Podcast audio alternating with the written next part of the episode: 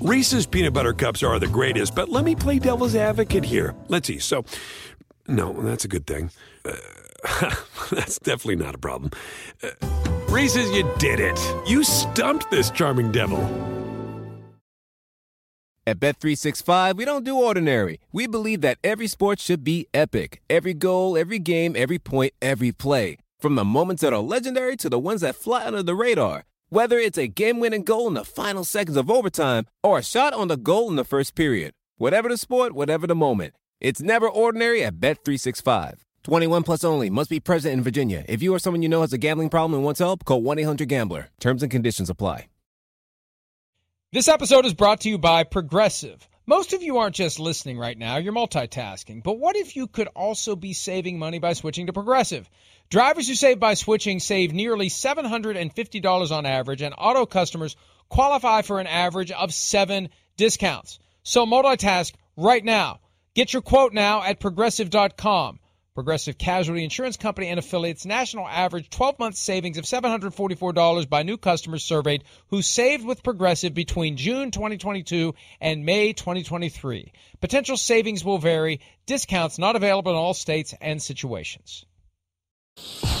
What's the thing you think about is your game where you just go, man, this is a different game. I need to get better in this area. Like, what's your one kind of focus just as far as physical on the field play? Um, to be honest with you, I think my game is going to flourish um, in the NFL just because I, I, watch a lot of NFL film right. and I see the differences in the game, just yeah. the way those quarterbacks hold onto that ball. That's what I mean. It's, longer, it's better like, for pass rush. Hundred percent. Right. So I look right. at that. I, am licking my chops because yeah. you go to college, you get so many RPOs, balls out like that, and you get, get to the quarterback, but you hit him and no sack, no nothing. Right. So I think um, when I get to the NFL, I'm going to light it up and yeah. uh, I'm going to do what I do and uh, that's uh, you know rushing the passer. Dude, you are my mofo. You hear this guy? I'm gonna light it up. I'm ready. It's made for me. You're the man. Aidan Hutchinson is the man. he is the man. Great montage a couple of weeks ago with all the different times. That's Chris great. You got him to Simms say that, by the way. Oh, I, Chris did it. Chris, Chris, Chris. I don't know if Chris uh, smokes weed with them before the interview or they get drunk. I don't know what it is, but they just uh, they blurt things out.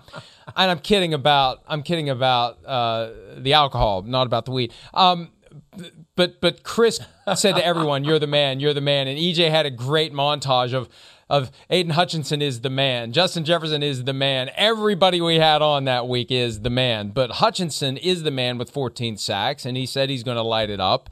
Um, what, and, and, you know, look, we, we don't know who the first pick is going to be. You know, in, in a lot of years, we know. We know who the first pick is going to be. And this adds to the intrigue when it's time for the Jaguars to announce their intentions. And of course, the league will encourage them to keep their mouths shut as long as possible to to maximize the TV audience for the Las Vegas draft. Uh, we'll find out who the Jaguars are going to take, but Hutchinson's clearly in the mix, Peter. You know, I think what's so interesting about the top of this draft is that this will be the first time since 2013 that there hasn't been a highly picked quarterback. There's been a quarterback picked every other year in the top three in this century, other than 2013. That was the EJ Manuel, uh, Geno Smith, uh, Mike Glennon year. Those were the only three quarterbacks picked in the top 75. And this year, I doubt there's going to be a quarterback picked in the top 10 unless somebody falls in love with Kenny Pickett or Malik Willis. It looks like that's not going to be a position of great need. So now you turn to the two positions that appear to be formidable at the top of the draft. Daniel Jeremiah told me over the weekend that six of his top 18 players, excuse me, including Aidan Hutchinson, are edge players.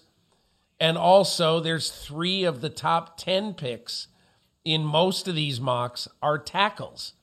And the Jaguars could use an upgrade at left tackle, and they could use a bookend for Josh Allen as another pass rusher. So to me, I kind of look at this as being a a year where some team at the top is going to fall ass backwards into a really good player because I think that Jacksonville is going to say, what do we need the most up here? And they're going to be justified in taking a tackle if they really feel like they want to protect their quarterback. And so, Detroit, who knows? If Jacksonville takes one of the tackles, Detroit could stumble into Aidan Hutchinson. And then there's the matter one other guy, Kayvon Thibodeaux from Oregon. A lot of people wonder okay, Aidan Hutchinson, higher upside, Kayvon Thibodeaux.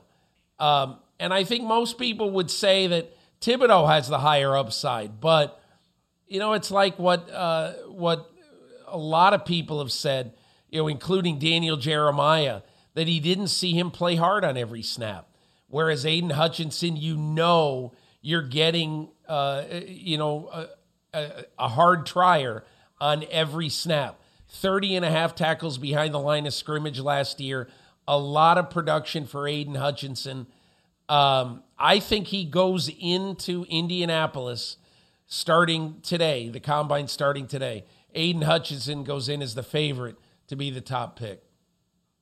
And look, here's the reality. We've seen it in the last two Super Bowls what a crippling pass rush can do to deliver a championship. Having a guy like an Aaron Donald, having what the Buccaneers had last year when they were able to pursue and harass and ultimately derail Patrick Mahomes. We've seen it several times on the biggest stages. It's affecting and then protecting the quarterback. Those are the keys. So I'm not surprised that if it isn't a draft laden with great quarterbacks, the the focus will be on the guys who can get to the quarterback and the guys who can keep those guys from getting to the quarterback. I will say this, though, about the quarterback situation. We're, we're still early in the process in two different ways. One, we don't know where the veterans are going to end up. There may be a team that ends up without an answer at quarterback post free agency and then all of a sudden they're much more interested in a Kenny Pickett than they would have been. Whether it's right. to draft him in a top 10 slot that they already have like the Panthers or or to move up to try to get him. So, I think we need to keep that in mind. We just assume that the teams that have quarterback needs are going to be able to address them in the next few weeks in free agency or via trades. There may be some cheese standing alone when the draft rolls around that creates an urgency. And the reality is, you roll the dice on a franchise guy. You do what you have to do. If it doesn't work out, you're going to be in position to draft another one in a year or two. So I still think that when it's time to put names on cards, teams that that don't feel perfect about their quarterback situation will at least be thinking more carefully about turning attention to the most important position on the field by far. They very well could, Mike. And I, I just think that, you know, as one general manager told me last week when I was asking him to evaluate, he needs a, a quarterback. He said, you know, you want to look over, you want to look under every rock, but you also don't want to take a guy that you hope will be your next quarterback. You want to take the guy who you think is going to be your next quarterback. And so I think that's a lot of what this is about, Mike. I think this combine and you know whoever throws there and then when guys throw at their pro days when you analyze their tape I think every coach and every general manager who looks at these quarterbacks they're going to be looking at them and asking themselves this question Is this a guy I can see leading my team for the next 10 years?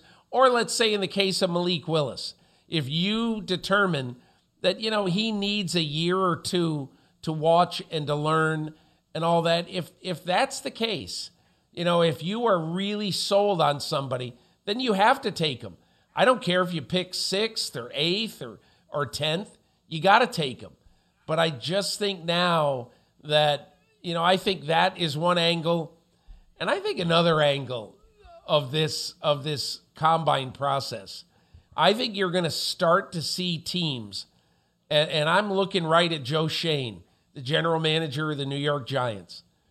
I think you're going to start to see teams start to sort of uh, start the process to let everybody know hey, you want the fifth or seventh pick in the draft? Make me an offer. Because A, this is not a great year to have two picks in the top 10. And of course, New York, New York, it's the first time in history where both teams have two picks in the top 10. But not only that, but if you're the New York Giants and you really think that Daniel Jones has a legitimate chance to be your quarterback, but you're not positive, 2023 is the year you want two ones, not 2022. And you know, you make a great point. We're going to hear time and again that the teams in the top 10 are getting phone calls about possibly trading down. They're all going to want to trade down, but you have to find somebody who wants to trade up. And that will be driven by who falls in love with whom. And, and that's the other angle here, too. A lot of the draft rankings we're seeing now are influenced by things that the people in the media who cover this exclusively have heard from scouts over the course of college football season and into right now. But the reality is, once the NFL season ends, that's when the coaches begin to roll their sleeves up and start chiming in. They start watching tape. They start tinkering with the board. Right. Their preferences Right. become known. And I think in Indy is where it all starts to get thrown together. And we'll begin to hear that so and so is rising up the boards. The reason they're rising up the boards is the coaches are influencing the boards. And then that information makes its way to the folks in the media who make their boards that are ideally going to reflect what the league thinks of the players. Hey, look, the best thing that I remember, I forget what year it was, the last year that Parcells ran the Dolphins personnel side, maybe it was 08, I forget, maybe 09. But uh, they had just had the experiment where they drafted Pat White the previous year, the West Virginia quarterback. They drafted him as, you know, a classic wildcat option quarterback. And the next year, Parcells walked in and said, You know what we're doing this year? We are making our board and we are finishing our board before we go to the combine. And the only way we're going to change our board is we are going to change it if there's an injury or there's some injury concern with a player or if something happened off the field with that player that makes us concerned. So that's the all that's the only way we're changing it. And the reason that it changed is because of Pat White. They moved Pat White way up on their board because they thought Wildcat was the way of the future. And of course, it wasn't. And so, in my opinion, the smartest teams are the ones who arrive in Indianapolis today and yesterday and, and or tomorrow. They arrive in Indianapolis and they say, "Okay, here's our board. Force us to change it by something major." Those are the smart teams. Yeah. Uh, and look, I agree with you completely. We need to take a break, but one last point to make. You're, it's going to look different this year when you watch the combine workouts because for the first time, the fans are going to be in the lower bowl at Lucas Oil Stadium. There's going to be 10,000 of them. They're going to be playing music. They're going to be hyping the crowd up. It's going to be more of a spectator event than it's ever been. And this is a topic for a different day, but Peter, at some point, at some point, they have to drop the job interview charade here and recognize this is for profit entertainment provided by the NFL, and the participants deserve something more than what they get. And currently, what they get is multiple days of being poked and prodded, and they have to get up early and they have to go perform under stress. There's even more stress now because there's going to be people there, and the NFL is going to make a bigger deal about it. At some point, they got to do the right thing and give the kids something for participating in this thing from which the NFL profits. Mike, you know, you're absolutely a thousand percent right. After colleges embrace the NIL craze in 2021, after it became in vogue to pay players uh, instead of just making them take a vow of poverty to be the stars, to be the big men on campus, uh, it only makes sense that the NFL does this. And Mike, it's really interesting now that the NFL uh, over the next three years is going to have bidding for where the combine is going to be. You know, favorites thought to be Indianapolis, Dallas, uh, and Los Angeles. And it's only fair, quite honestly, for uh, the players to get a piece of the pie as the combine becomes more lucrative and the NFL begins to cash in on it. And NFL Network puts it in prime time and does 50 hours of programming on it. it it's it's only sensible and only fair. And one of the things I've got on my list to look into, th- these players aren't yet in the union.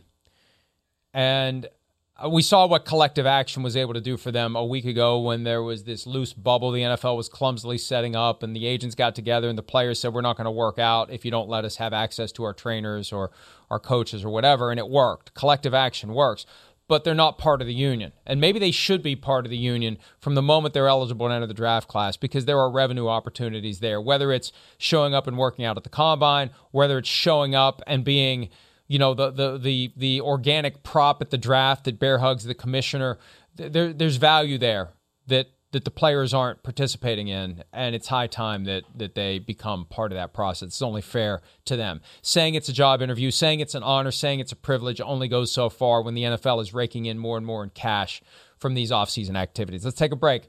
When we return, Stephen Jones addresses sort of the strange situation in Dallas where a finding was made of no wrongdoing, but 2.4 million was paid to rectify wrongdoing that they concluded never happened. We'll discuss that when PFT Live continues right after this.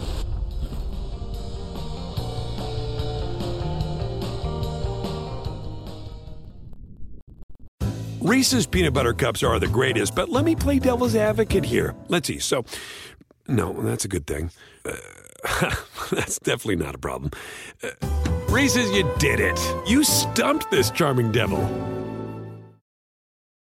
At Bet365, we don't do ordinary. We believe that every sport should be epic. Every basket, every game, every point, every play. From the moments that are legendary to the ones that fly under the radar. Whether it's a three pointer at the buzzer to tie the game or a player that goes two for two at the foul line. Whatever the sport, whatever the moment. It's never ordinary at Bet365. 21 plus only. Must be present in Virginia. If you or someone you know has a gambling problem and wants help, call 1 800 Gambler. Terms and conditions apply. Everybody in your crew identifies as either Big Mac Burger, McNuggets, or McCrispy Sandwich. But you're the filet fish Sandwich all day. That crispy fish, that savory tartar sauce, that melty cheese, that pillowy bun. Yeah, you get it. Every time. And if you love the filet of fish, right now you can catch two of the classics you love for just $6. Limited time only. Price and participation may vary. Cannot be combined with any other offer. Single item at regular price. Ba da ba ba ba.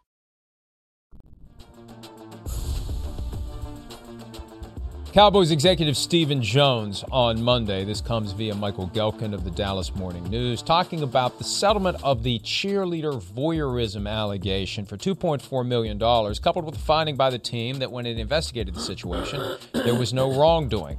Said Stephen Jones, I think Jerry's addressed it, and I really don't have anything to add to what he said and what our statements have been. I feel like we have a solid culture. You can always be better.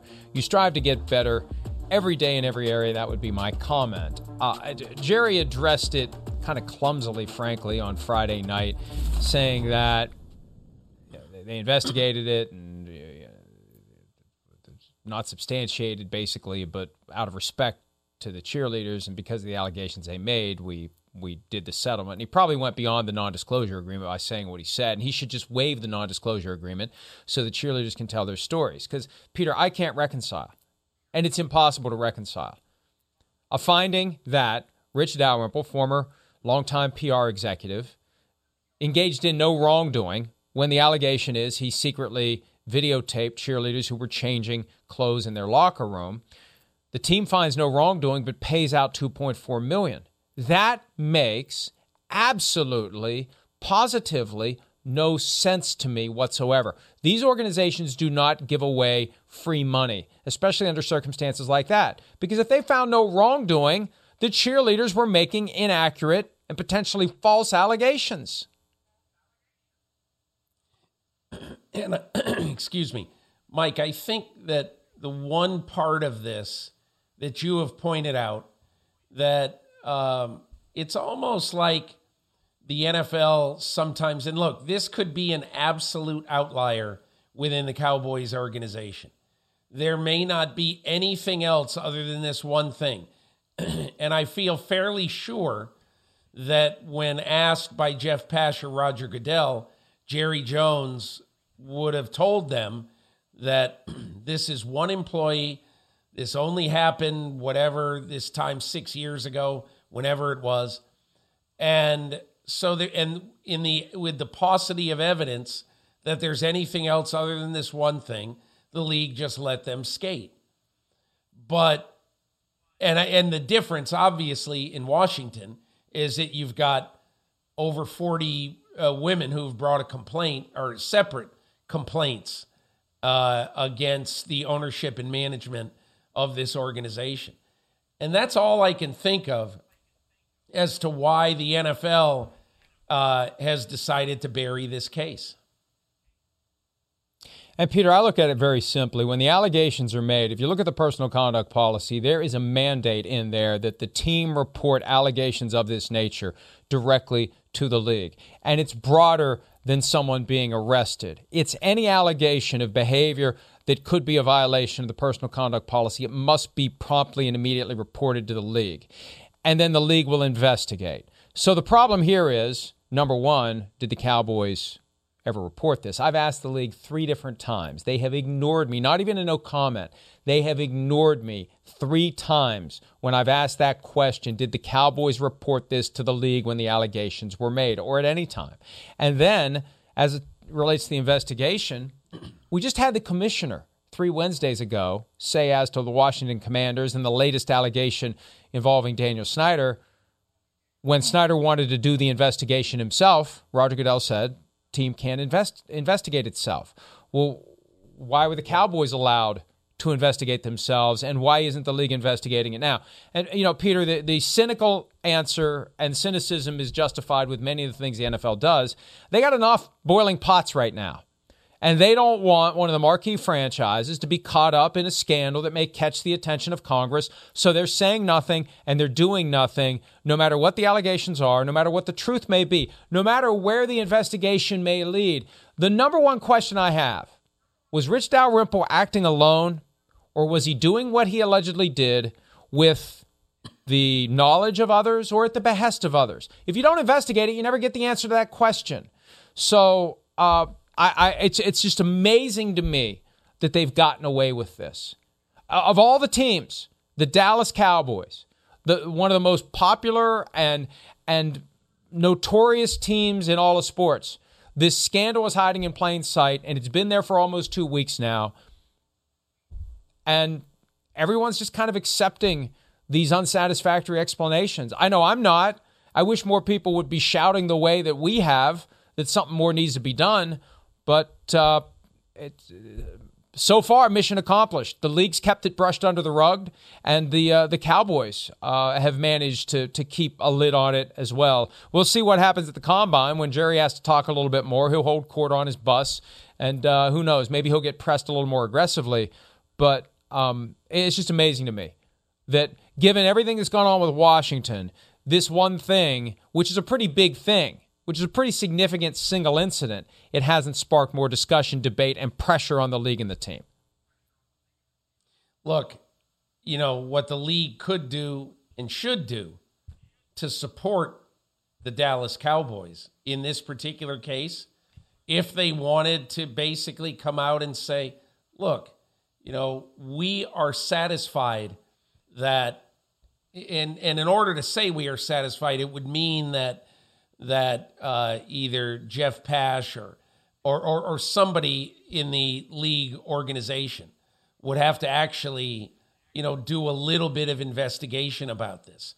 But the way that this could come to a satisfactory conclusion is for the league to say, look, we've looked into it and we believe that this was an outlier. It was a single incident involving one employee. If indeed that's what they would find. Uh, but the fact is, not saying anything makes everybody believe that it is a bigger story than it may be. That's the one thing they don't recognize from a PR standpoint. the way you handle some of these stories creates the very clear impression for those of us who cover these stories that you're hiding something. I firmly believe they are hiding something massive as it relates to the Washington Commanders and why they refuse, with very disingenuous explanations, to provide any of the information that that Beth Wilkinson discovered during a 10 month investigation. And on this Cowboys thing, I'm they're, they're, they're, hiding something there, and they don't want to deal with it. And uh, you know maybe they will ultimately get away with it, and it will just go away. But we're going to do our part to keep it around. Let's go ahead and take a break. When we return, we're going to, this is kind of a prices right game. We're going to apply some percentages to what will happen with some of the high profile quarterbacks in 2022. We'll do that next here on PFT Live.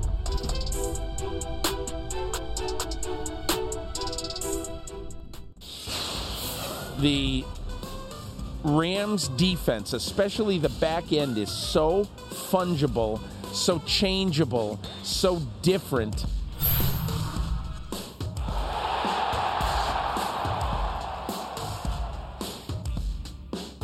VMIA. Fungible. I got no problem with fungible. I like fungible. Vocabulary football morning in America.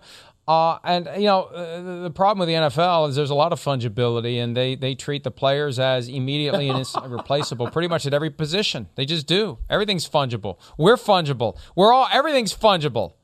I just have fun saying fungible. It's a fun word, fungible, fungible, fun. You know, the first time the first time I ever saw that word, I was probably like 12 or 13. I I thought it was like a bad word, and I was rooting to learn that it was a bad word. Uh, so that's why I've always had a soft spot for fungible. Doesn't it feel like it should be a? F it's word. a word we shouldn't be saying. We shouldn't be saying fungible. Uh, all right, let's let's let's proceed before I get get us into any trouble, specifically myself. Let's play the percentages here with a variety of these quarterbacks, and let's start with Tom Brady. Percentage chance he comes out of retirement, if he's even in retirement, Peter. Forty-two percent. Um, I don't think it's a lock. I don't think it's a gimme, but I think in the right circumstances he would consider it. I, I think that ever, whether it's this year or next year, I'd say it's 75%. This year, I'll say it's it's 60% that he comes out. I I, I really think is, the, is a lot. I think that that if it's not this year, it'll be next year. I think he's got one more year of football in him at least somewhere. And I think if he sits out this year, he will be sufficiently tormented that the only way he can rectify those feelings would be to come back and play in 2023. I really do believe that. Wouldn't it wouldn't it be fun irony if uh, if Daniel Jones bombs out this year and Brian Daboll says, "Come to Broadway, come and lead the team that the is the only team that you know basically ruined your life twice come and help us win a big one in 2023 that would be that would be fun. awesome. That would be awesome. And, and look two two years ago when he was a free agent there was just kind of this, oh, well, what's he really have left? And the 49ers said no thanks. And I'm sure they regret that every single hour of every single day. But I think we accept the fact he can still get it done now. And if he would take a year off, he'd be able to still get it done in 2023. The guy had 5,000 passing yards for crying out loud at age 44. All right, percentage chance he, he, that Aaron. Can Charles, I just say one last thing? Can I say one? Sure. Can I say one last thing? I'm sorry, but can you imagine if he did go to San Francisco? First of all, I think he would still be on the team right now and they would have won at least one in the last two years and have a decent chance to win another one. I don't want to torment anybody, but I've I've been thinking about that a lot ever since he retired. But anyway, go ahead.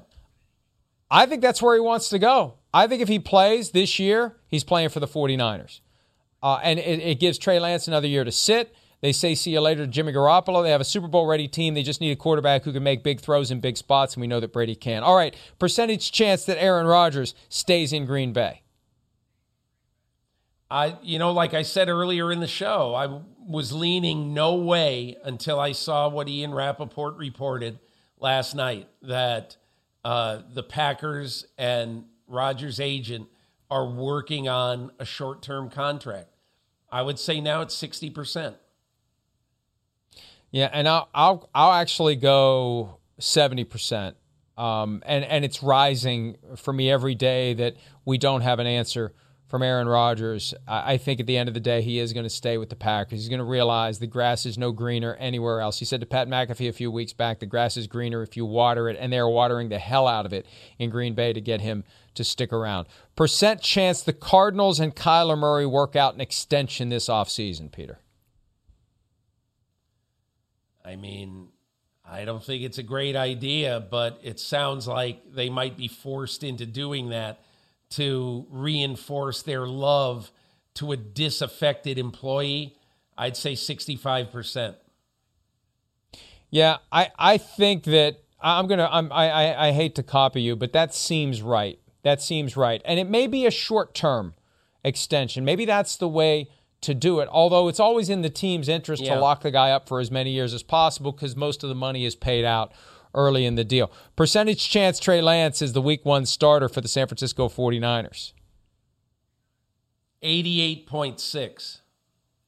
I just think that, you know, right now that the 49ers have cast their lot with Trey Lance and Kyle Shanahan is going to work every minute of every offseason day that he devotes to football to making sure that uh, Trey Lance on September 11th, I think it is, uh, is ready to play a winning football game. I'm going to say 70% because there's a part of me that believes that's where Brady's going to go if he unretires, if he's even retired. And I still think, and I said this a few weeks ago, and Schefter mentioned it last week. I don't think the door's completely shut on Jimmy Garoppolo. Jed York, the owner of the team, in justifying the decision to keep Garoppolo around last year, said, hey, if we ultimately invest $50 million over the next two years to allow Trey Lance to develop, so be it. I think they're prepared to keep Garoppolo if they decide that's the right thing to do. And I don't rule it out at this point. So whether it's Garoppolo or Brady, If they don't, I'll say that this, would be Mike. the alternative. I'll say this: if they don't get a one in an offer for him, I would not trade him. I would bring him back, much to Garoppolo's chagrin, but I would not trade him.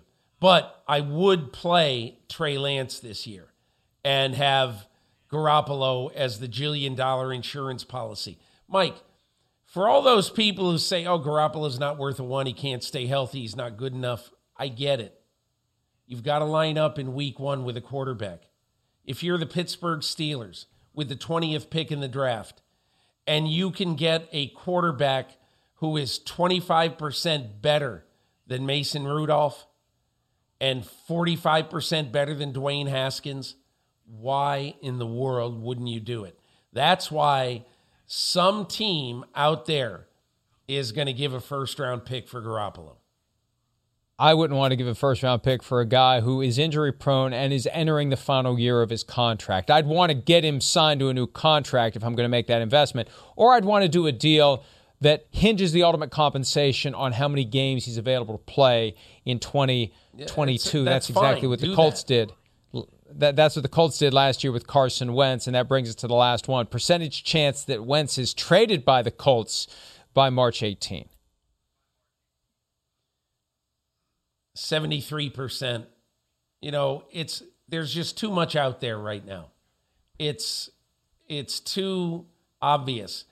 Whereas I'm not sure it'll happen by mid-March. I should I, I bet it's 50-50 by mid-March. But by draft day, I'd say it's 80%.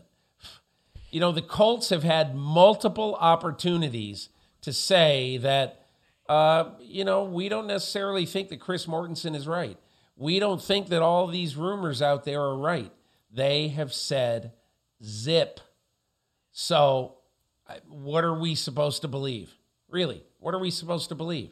I, I believe that it's true that they probably will move on from Carson Wentz. I definitely wouldn't pay a one for him, but I would take the best offer I could. Somebody out there is going to pay you a two for Carson Wentz. Look, if Sam Darnold got a two, a four, and a six, how in the world can Carson Wentz not get a two? I think it's 80% he's traded by March 18. I think it's 0% he's on the roster week one. And I think it all comes from the top of the organization. Jim Irsay, I believe, is exasperated with Carson Wentz, both due to his performance, his his uh, injury history and we see why he gets injured. He tries to do too much. He's not willing to pull the plug on a play and hit the deck, and that gets him injured. And then you throw in the vaccination stuff that I think Irsay's still upset about from last year, and uh, I think Irsay does not want him around. Let's take a break. When we return, the Colts want something else around. They have proposed a change to the overtime rules. Will enough other owners agree? We'll discuss that when PFT Live continues right after this.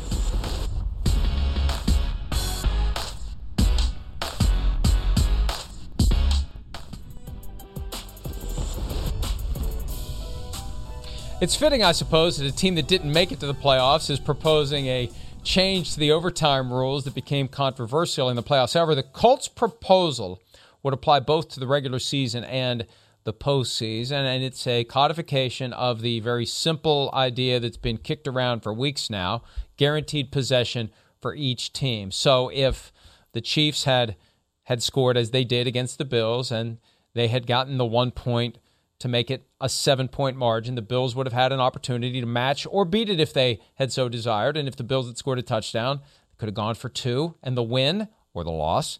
And or uh, they could have gone for one, and it would have become sudden death after that. I don't think it happens in the regular season, Peter. I don't think they're going to extend the game at all in the regular season. I don't but it either. makes sense for the postseason, and I think that's where the NFL is going. They don't want gimmicks; they just want football. And the easiest thing to do is give the team that kicked off a chance to match any score that the receiving team generates.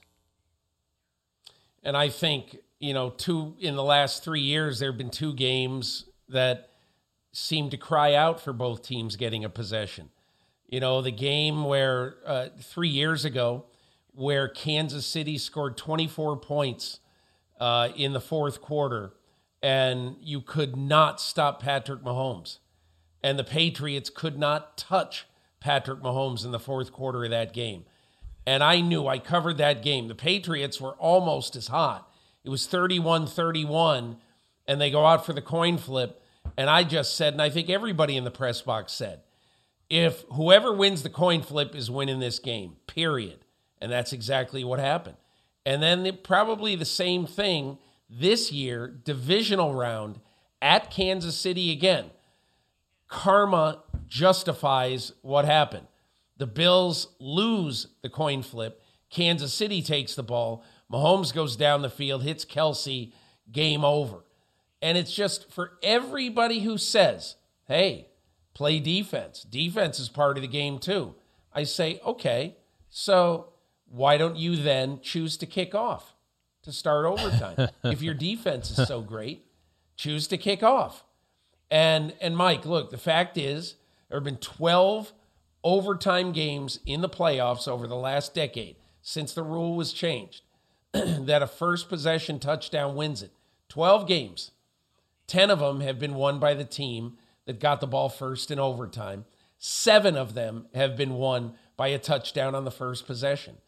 It just the coin flip bears an inordinate uh, value in who wins uh, an overtime game particularly in the playoffs. Yeah, and that's the point. And just because, for example, the Bengals ended up winning the AFC Championship after kicking off to start overtime, that doesn't make an unfair rule more fair. Just because someone managed to overcome right. the inherent unfairness. That, that's one of the arguments you always hear. Well, hell, the Bengals did it, the Rams did it against the Saints three years ago. Yeah, they overcame a system that puts too much emphasis on the outcome of a coin toss. And I don't know why people refuse to acknowledge the significance of that coin toss. And you know, Peter, it made me think of something. If they change this rule for the postseason, I may be inclined to kick. I may be inclined to take the wind if I'm playing outdoors. Yes. I may yes. be inclined to defer because possession since I know, know I'm going to get one. Yes. I would absolutely And- do that because then after the first possession, if you know what you're getting, if you hold the team on the first possession, you can play for a field goal to win the game. All right, we got to take a break. When we return, we'll wrap up this Tuesday edition of PFT Live with a throwback uniform we've been waiting to see for years. We'll be right back.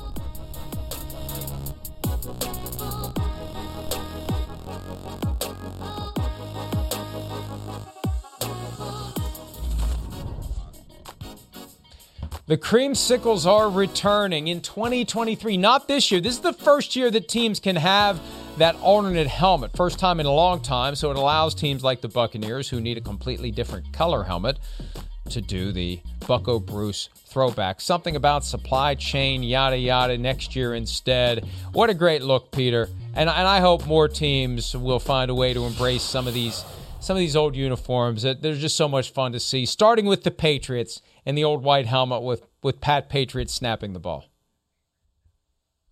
Hey, look, the great thing about those Bucs uniforms, I said, can you imagine somebody wants to have the Tennessee Volunteers uniform in the NFL? I could never imagine why a team would want to be orange and white. But over time, people fell in love with the creamsicle. Well, not at the time, though, because the team was so bad. And that's really what it comes down to. Whatever the uniform looks like, if the team wins, it all of a sudden looks a lot better. Simms has hated the Bengals uniform for years. But this year, with Cincinnati in the Super Bowl, all of a sudden, Peter, he's warming up to the Bengals uniform. all right, we'll uh, see you later today for PFTPM. Peter, safe travels to the combine. See everybody this afternoon.